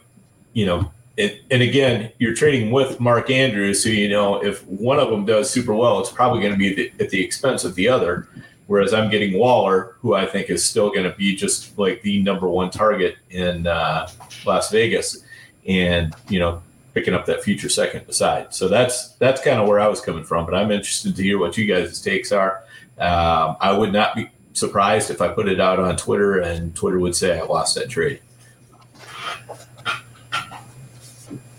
I can go first. Uh, I guess I would say I like the trade. Um, obviously, it's kind of tough um, without seeing your entire team and your landscape, your league, and who kind of what the angle is. If you're looking for a championship, if you're looking to make the playoffs, etc., whatever it looks like. Um, but Waller, I, I, love him over Andrews. Josh does the projections over at Player Profiler, and when he ran through Waller and Kelce, Kelce's in that tier, obviously, but the, the, the difference between Kittle and Waller, Waller's ahead of Kittle. The gap is closer between Kelce and Waller than it is between Waller and Kittle. Mm-hmm. That makes sense.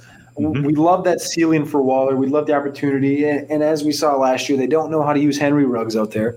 Bryan Edwards we think tomorrow he could have 160 targets and, and, and be good with it, be Davante Adams, but we haven't seen it. Can't trust it.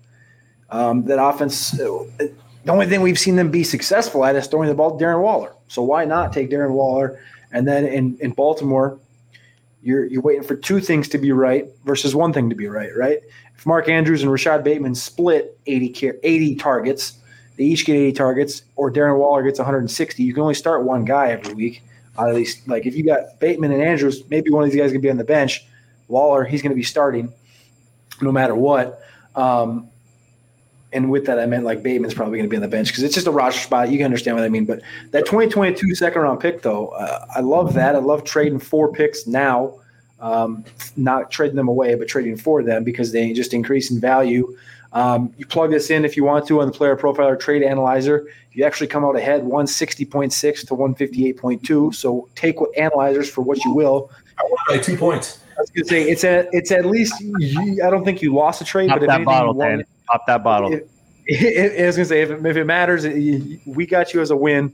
Um, but that 2022 second, you know, I don't I don't know if you guys have, jumped in deep to that 2022 class yet, um, but on, on the player profiler big board, uh, playerprofiler.com forward slash big dashboard. I just updated it uh, two days ago actually. Um, there's currently seven receivers projected to go in round one. Um, there's two running backs, two tight ends, and a bevy of quarterbacks. They might not be up to the talent of the 2020 class, but this class has some dudes. So the second round, you're going to see values at, at, receiver, and I think even at running back with a guy like Kevin Harris, South Carolina, and stuff like that. That's down the road, but that second round pick, that could be 201. You know, I mean, I don't know what this guy's team looks like, but those early seconds are are are gold in these in these rookie drafts, and we see that year after year. So I like this trade. I, I don't hate it at all. Kind of how you explained it. Um, I don't know how your team's built, but Waller over Andrews, I think clearly, and then Bateman's a guy that we love him, but there's still question marks with Lamar and that offense overall. Yeah, I'm, I'm a big Bateman guy, but I still love this this trade for Dan. Uh, Waller is Yep. Dan's guy. Oh, Dan's been on the Waller train for a long time, That makes and to go get to go get your guy. Um, They text- And I think they Waller, text each other. Waller's, uh, yeah, exactly. They, they, Waller Waller's 28, but his window I think is is is larger than than some people think. I think he could play a long time. He doesn't he doesn't block. He just runs routes. Um, he's featured. Um, I think he has you know very few injury concerns compared to some of these guys that have to get in line and, and block a lot, like Andrews. Um, and I think that Waller's a league winner this year. And I think that a year from now, you still feel pretty good about that trade because I don't see how Waller's value is going to drop at all next year. I'm a play devil's advocate because that's just fun. Um, I look, I like all three players involved. Like I, I made a huge trades that I talked about a few weeks ago where I sent Kittle and EFFPC in my 500 uh, in a where I got Waller back. So I love buying Waller. The only thing I would say with regards to this and Dan's roster, and Dan, correct me if I'm wrong, are you competing in 2021? I am probably not competing in 2021, but I am, you know, moving towards that 2022.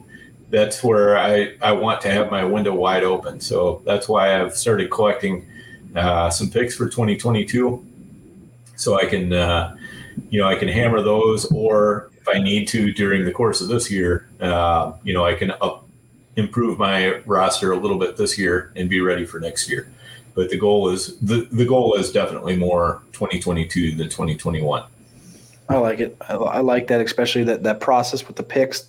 Those assets are are you can buy picks right now. You, you got to do it every time you can. I think uh, if if you know you're looking for 2022, there's your go to. And Waller, like you just said, Theo, he ain't going anywhere. He's going to be there. And and if as long as Carr's there, I, I'm going to be trusting Waller. Um, and I think he might hang around a little longer than Kelce, even though I like Kelce too. But um, regardless, I think you're good. You're you're sitting pretty there. yeah i think what, what jd was definitely starting to get to though tell me if i'm wrong here jd but uh, you're you're just looking at bateman and uh, and uh, that that passing game progressing for 2022 I am, but I'm actually just looking at where these values are going, and I feel like you're you're. It's great that you had Waller on your roster and you got the pick, but I don't know that Waller's value has anywhere else to go because he's literally the tight end two. Um, maybe he goes to tight end one. He's he's playing for the Raiders. It's not like he's playing with Aaron Rodgers or you know Brady or anyone like that. Whereas for me, and I talk about this every week, and that's why I'm buying Baltimore everywhere I can. I just feel like there's such a value right now. And, and Mark Andrews can easily finish as a tight end one at the end of 2021. And Bateman can easily be, and that's the question I forgot to ask Cody, was who his Justin Jefferson of 2021 was. But I, I feel like that could be Bateman. Like, you know, people maybe don't think that the landing spot is sexy, but if we see an evolution with Lamar, I, look, people say, "Oh, Hollywood." Like Hollywood's not an alpha, man. Like he's it's they're talking about two different type of receivers. Whereas Bateman can come in there and just be like, "Hey, look at me, baby. Look at these curves." You know, Uh, like, you don't want to throw the ball over there. So I, I just think like I'm always looking at you know what position is my roster in? Am I competing now, or am I trying to just build value? Whether I'm competing in a year from now, I still want to build value. So, and it, this is just being hypercritical. Dan, love the trade. You got you got fucking Waller, one of my favorite, you know, my favorite tight end. If you know, whereas it was Kittle last year. But I would just say in in looking to invest, if you're looking at an investment type of thing, and you want to grow that money and, and, and you know build add value to your roster. I like where those Baltimore players are right now versus where they could be later in the season or into the end of the season. That makes sense.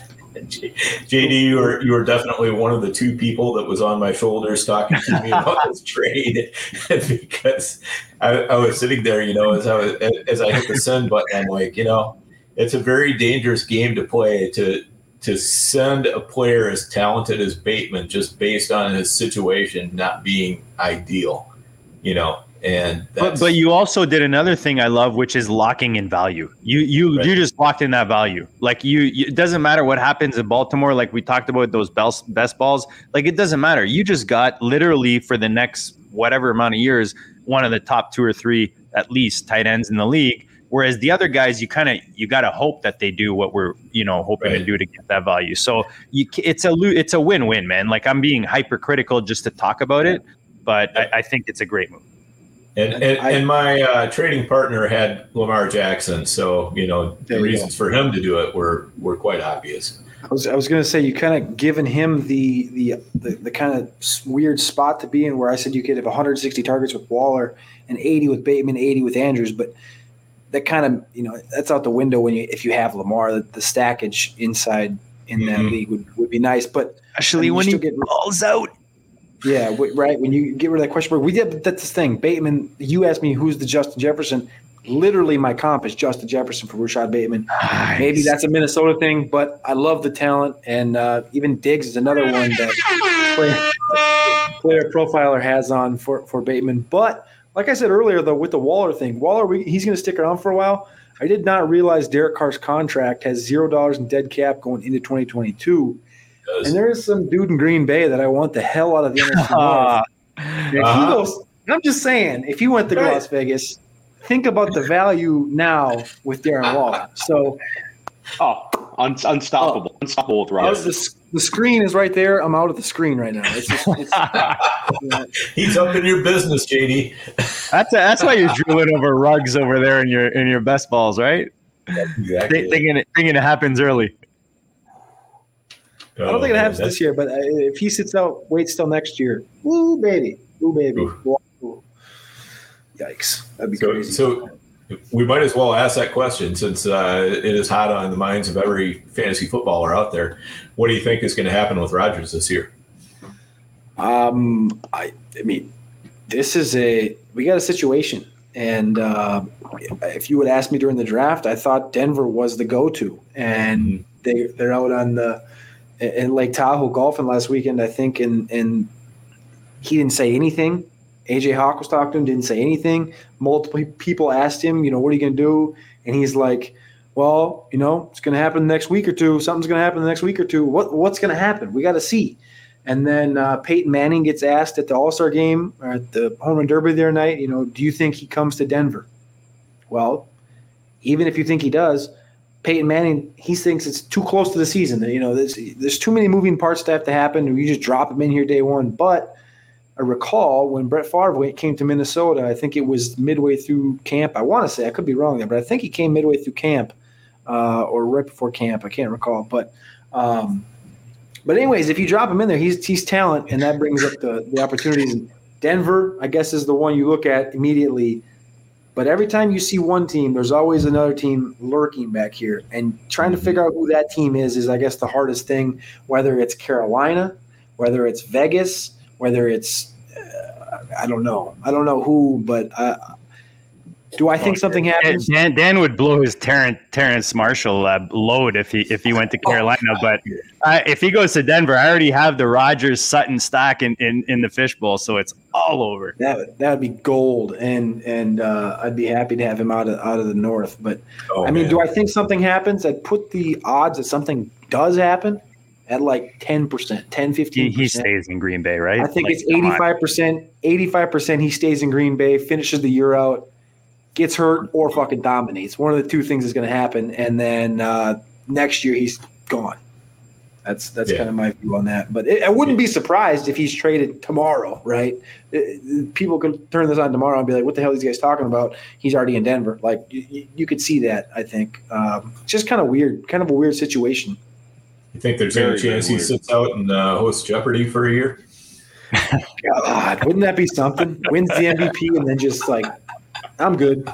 I know him better than all of you. I'm gonna take a year, rest up, and then finish five more years in wherever he wants to go. That would be, that'd be that'd be unreal. But um, Regular viewers of this podcast know my feelings on it, but uh, I, I I think he's just trying to let Gutekunst twist in the wind as long as he can, and just I, I agree. Just- That's exactly what I think he's doing.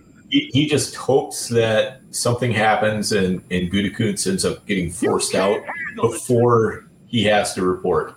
Uh, but I think when push comes to shove, I mean, he's got too much ego. He's going to report. He's going to play. He's Yep. going to get himself set up for next year, and then he's going to be riding off into the sunset. But I was uh, gonna say he. You can, you can finish. Sorry. Oh yeah, it, it, it just I think he's just trying to make things as uncomfortable for uh, the front office as he possibly can, without you know, and he's and he's doing it in such a smart way because he's not. He's he's not making a lot of waves. I mean, you know, he's It's barely subtle. saying It's subtle. But you know, it's it's what he's not saying that says everything. He's being respectable about it, and he's Yep. just kind of throwing those quiet darts. But like you said, ego, and he knows what he has in Green Bay. He knows he's got the highest paid left tackle. He's got one of the best receivers. He's got a great running back and a pretty solid defense. And he's been to the what NFC Championship back to back years. He knows if he goes back out there wins another MVP, you're only going to add ten more million out of that contract that he signs next year. So Yeah, he, he he- ain't stupid. He ain't stupid. So. Yeah, he's he's got a legit shot for a Super Bowl with Green Bay. Yeah, I, whether I like to admit it or not, yes. Mm-hmm. That Same. guy- I agree. Keep- I keep agree on buying that one. I think he's keep buying him in dynasty guys keep buying him in dynasty keep buying him in superflex because in my opinion i don't see how he does not play in 2021 and like like you said man i don't i don't see him leaving green bay to be honest Yeah. And the, and the corollary is Aaron Jones, Davante Adams. Take the discount now while you can get it. exactly exactly and and speaking a little otc before we close this out guys i, I know it's uh, we're going on one almost one and a half here but mvs and lazard i find are just such really nice values uh, later in those in those best balls i personally lean towards one over the other uh, who might have three letters, you know, in his uh, just whatever. But uh, Cody, I'll go to you first. What are your thoughts uh, with those two receivers, or you know, when, when you're kind of deciding on the clock between those two, do you have a preference? I will say I don't have very many um, Green Bay stacks. I have a couple, but they're they're because of this reason that we don't know exactly what's going to happen. A lot of them feature Tonyan. Most of them feature Tonyan. Um, I have I like a few. I have Rodgers. The ones I have Rodgers in though, um, it's usually Amari Rodgers that I go and, and bring in with Aaron Rodgers because I think Amari Rodgers fits in that Randall Cobb role. I think he's going to be dependable. I think we saw that at Clemson. I think he's more dependable than Marquez Valdes Scantling. I do like Marcos, Marquez Valdes Scantling. I think he's fast. I think he's great downfield. But we know Rodgers. What's he good at? Getting rid of the ball. yeah. And if Adams isn't out here making moves, Rodgers will be across the middle with Tonyan, and that's going to be an easy one to hit. And we saw Scant, uh, Scantling drop a couple last year. You're going to lose a little trust there. Allen Lazard, I think he's nice. I don't think he's. I, I, don't, know. I'm not sold on Lazard. Uh, Scantling, Scantling, I could be sold on, especially in best ball. But Amari Rodgers is the guy I'm going after mostly in those stacks. But I only have a couple of them. I don't have very many. I like the Cobb uh, comp there because that's that's the first time I hear that. Dan, do you have a preference with those two in uh, Green Bay? I mean, you didn't mention Devin Funchess at all. is he? Is he I, I think he just hired. Did he not get hired as a water boy somewhere? I, I, I, believe so. Yeah, I, I, I go um, out, out of the two. I've been leaning a little bit heavier on Scantling than uh, Lazard. I mean, I I do think Lazard plays a good role on a team. Uh, you know, I think Green Bay ended up making a good selection there. But uh, I think for you know definitely for best ball, Scantling is going to be the better play because you know he's they're going to chuck it deep a few times every game, and you know if he comes down with two or three of them, you know he's just kind of the DeSean Jackson. So yep. No, I was going to say to Theo, is it just a matter of one's like the the floor and one's the ceiling? You know, depending on your roster. I mean, I think in, for me in, in baseball, it would be the MVS because of the boom weeks, and you can get him in the 18th yep. round, and he makes the you know he he was he was actually towards the NFL um, one of the top guys in, in, catches over 40 yards. He's a frustrating guy. He drops some balls, but he makes big plays. But I think Cody's on to something. If you're going to draft a second Green Bay receiver in redraft, I think Amari Rodgers will be the, the the guy because I think they'll feature him a little bit. And they spoke glowingly about him. They used draft capital on him. We finally got you know Green Bay drafting a receiver. Um, so if a, if another receiver becomes viable in redraft, I think it's Amari Rodgers. Yeah, but in best sure. ball, I'll go MVS. I'll go MVS. Yeah, M- MVS in a managed league is you know yeah. that's a that's a recipe to lose hair. Yeah. Yep. And I think one thing you can target, especially you know if you jump up player profiler, 1100 air yards, 32nd for Marquez, 22 deep targets, 12th, and average target distance, which is one that I look at with Henry Ruggs. Average target distance with MVS, 17 and a half, number one in the NFL last year. Um, mm-hmm. Just just little things that you can take away: 20.9 yards per reception, yards per target, top 10. It, it, you're not wrong there, but the only thing is nine drops, third in the NFL. That's kind of, I guess, what pushed me away more than anything. Yep. But I still, I, I can't argue with the Valdes Scantling because he's just the only guy in that offense that really you can look at and be like, that's the deep guy, and you know, so Right. And and he's had those flashes, right? Where you you know whether it was the playoffs or the end, of, you know, you just see it and you're like, ah, if this guy yep. could do this like more often, we'd have yeah. something here, you know. But uh, now we're like, is it Lazard or is it MVS? That's kind of where it's at. But uh, love the Rodgers uh, call. I'm going to end this with uh, one last OTC. Cody, this has been awesome, man. Like you and Larky, uh, just uh, a, as great in person as you are as as analysts and and with the the goodness that you're putting out there. So we appreciate you hanging with us. Maybe give your thoughts on this last OTC. I got to throw out two guys we talked about tonight, and and just remind the peeps all the goodness you know that that you're putting out there. Damien Harris or Michael Carter.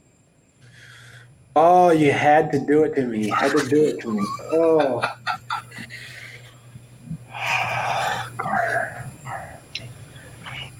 In twenty in twenty twenty one in best ball, I'm taking Michael Carter. I got to take Michael Carter. I, I, I went over him earlier, obviously, um, but I think there's more. You can depend on Carter. You can depend on that New York Jet team, that staff, to focus on Carter more than you can Bill Belichick believing in one guy, and that one guy doesn't have the a great. He's not great in the receiving game. You got James White there. Sony, Rhamondre, um, uh, Cam Newton, even if Cam Newton's the quarterback all season, rushing, you're getting rid of touchdowns there, you're losing out on. I got to take Michael Carter. God, that was tough. I like Damien Harris a lot, but I got to go Michael Carter. Got to. I just made my night, man. Made anytime I can stomp and get some silence in there. It's, yeah, I was like, that's a good OTC. Good OTC. Yeah, that was that was yeah. strong. Yeah, the only the only way I'm going Harris is if uh, Mac Jones wins the quarterback job. I mean, I just I I can't get there with uh, with Cam can, vulturing all those touchdowns. That's yeah. you know that was such a great point. So. Dan, you must not have been watching those videos of Cam in the back of a truck smoking a cigar with his top hats and and you know, talking about how he was injured and just he's he's coming back as you know the. Yeah. It's not a backup vibe at all. yeah, well, it, yeah, I I hear you. Like I said, if if Mac Jones is a starting quarterback, and that is a big if. All right, Theo, parting words, anything you want to say to Cody, the listeners? Uh, dude, you keep smashing with the VIP guests. Keep it coming, man. Just keep it coming. uh, we appreciate you and uh, remind the peeps where they can find all the goodness. No, I mean Cody was Cody was great tonight. I mean, I think uh, if if anybody missed our Monday show, um, we had Nelson Sousa from FTN. He was fantastic, and for Cody to follow it up tonight, uh, we just had a great week. Um, you can find me on Twitter at the at the OG Fantasy. Um, you can find my writing on Player Profiler and Breakout Finder, um, and you can find me here tomorrow night on the Goat District with Andrew Schellenberg for half million Billies, where we're going to draft uh, hopefully a seven hundred fifty thousand dollar winner tomorrow night live. And uh, Josh McAtee, who's in the chats, is coming on, and uh, Andrew Geller, aka the Guilds, is in our draft as well. So we've we've attracted a couple of, of solid drafters to come in and uh, try to beat us, but we're going to hope together hope to put together another monster tomorrow night. Awesome, awesome. Yeah, tons of tons of goodness coming out of Theo and Andrew over there at uh, Half a Milli Billies. Check it out, guys. Check out Theo, the OG Fantasy. Dan, give, give us a little exit. Give us a little flow. Uh, tonight, tonight was awesome, man. Just just cap it off. Always good to talk to a, uh, a fellow Minnesota native, and uh, shout out to Waltham, Minnesota. All 120 of you, you know who you are. Um, the odds that any of you are listening to this right now are probably pretty small, but you never know. and if you are, please tag all of us because Yes, I, I don't know. Absolutely, We to know. absolutely. So I will say, I will say, NFL youngest GM in the chat. That is my 11 year old brother, who's in Waltham right now. He, I got a, I got a little show with him, Tiger Ball. I will plug that. Uh, his name's Tiger. I, I, I'm trying to push him into it. He loves football, so I'm trying to get him in the pods a little more. I'm trying to get him into the mo. He's in Waltham right now, so shout out Waltham. Tiger is in there. He did DM me though. He went to bed. He's like, "Oh, I'm getting tired. It's kind of long." I was like, "All right, well." so he did jump in there. He said the little Hubbard thing, but uh, shout out Waltham. Awesome. Yes, awesome. That's great. That's awesome, guys. This is this has been uh, just just a great show all around. Um, huge thanks to our guests, Cody. Awesome, check him out. Roto Underworld, uh, Breakout Finder, the Best Ball Show. I mean, guys, just follow him on Twitter and check out all the goodness. Because I mean, guys like him, guys like Larky, it's uh, just it doesn't really matter what they put out. It's just it, it's legit. It's good. They're on top of it, and they're doing some goodness. And check out his Instagram, and you know, health wise, fitness wise. Uh, just uh, you know, different approach to life. Sometimes is uh, you know, you take a pointer here and there. He's definitely a guy that you might want to get some from. Huge thanks to you guys watching. Like I said, guys, we want to be your go-to. We're going to keep bringing the VIPs. We're going to pre- keep giving the sharks, the goats, you know, the roosters. Is it going to play on time? There it is. Um, guys, big thank you for uh, hanging with us tonight. If you're watching streaming, whether you're you know you're watching this on replay, smash the like, give us some reviews. We appreciate it. The Warrior Bowl, I talked about it earlier. Just a fun draft. The the Fish Bowl is kind of winding down now. The Warrior is going to be kind of the next thing that you're going to see here this summer. Uh, all going to charity. These guys are good dudes out of the UK running this thing, and we've been uh, uh, you know privileged enough to to have a couple entrants or entries to, to give away. So we're going to give one away to our loyal goat listeners, to, to you goats out there listening, whether you're watching on the show right now live or on replay, you literally have 24 hours, maybe 26, 28. Uh, tag one of us, let us know you're interested. We'll, we'll throw you in there, but just show us some love. Show us a, a five star review, show us a, a like, a subscribe, a share, whatever it is. Maybe you went on Viridian Global, our friends over at Viridian you bought yourself some goat gear, maybe some Scott Fishbowl 11 gear uh, with that. Show us proof of that, and we'll uh, enter you into uh, winning that entry. It's pretty much it, guys. I mean, uh, I think the show kind of speaks for itself. Every week we keep bringing the goodness. Tonight was awesome. Always love hanging with Dan and, and Theo, and, and privileged enough to have guys like uh, like our, our friend Cody hang with us tonight. Guys, a lot of craziness out there in fantasy land. So just make sure two things for me is be safe. I'm going to say three be safe, be healthy, and be happy. It's my show, Dan. I'll do what I want. We'll check you all later.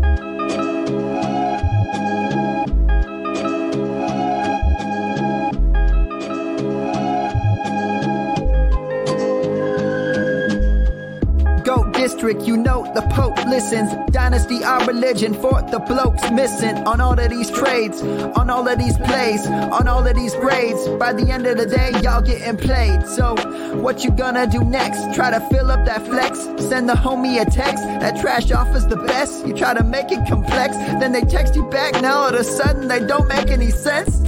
Broaden your horizons, boy. Dynasty's not for the Simons, boy.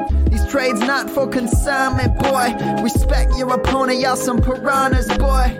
This my advice from me to you. Open up your cute little podcast queue. Search up GOAT District, my dude. Pop it in your ear, man. Y'all know what to do. It's the.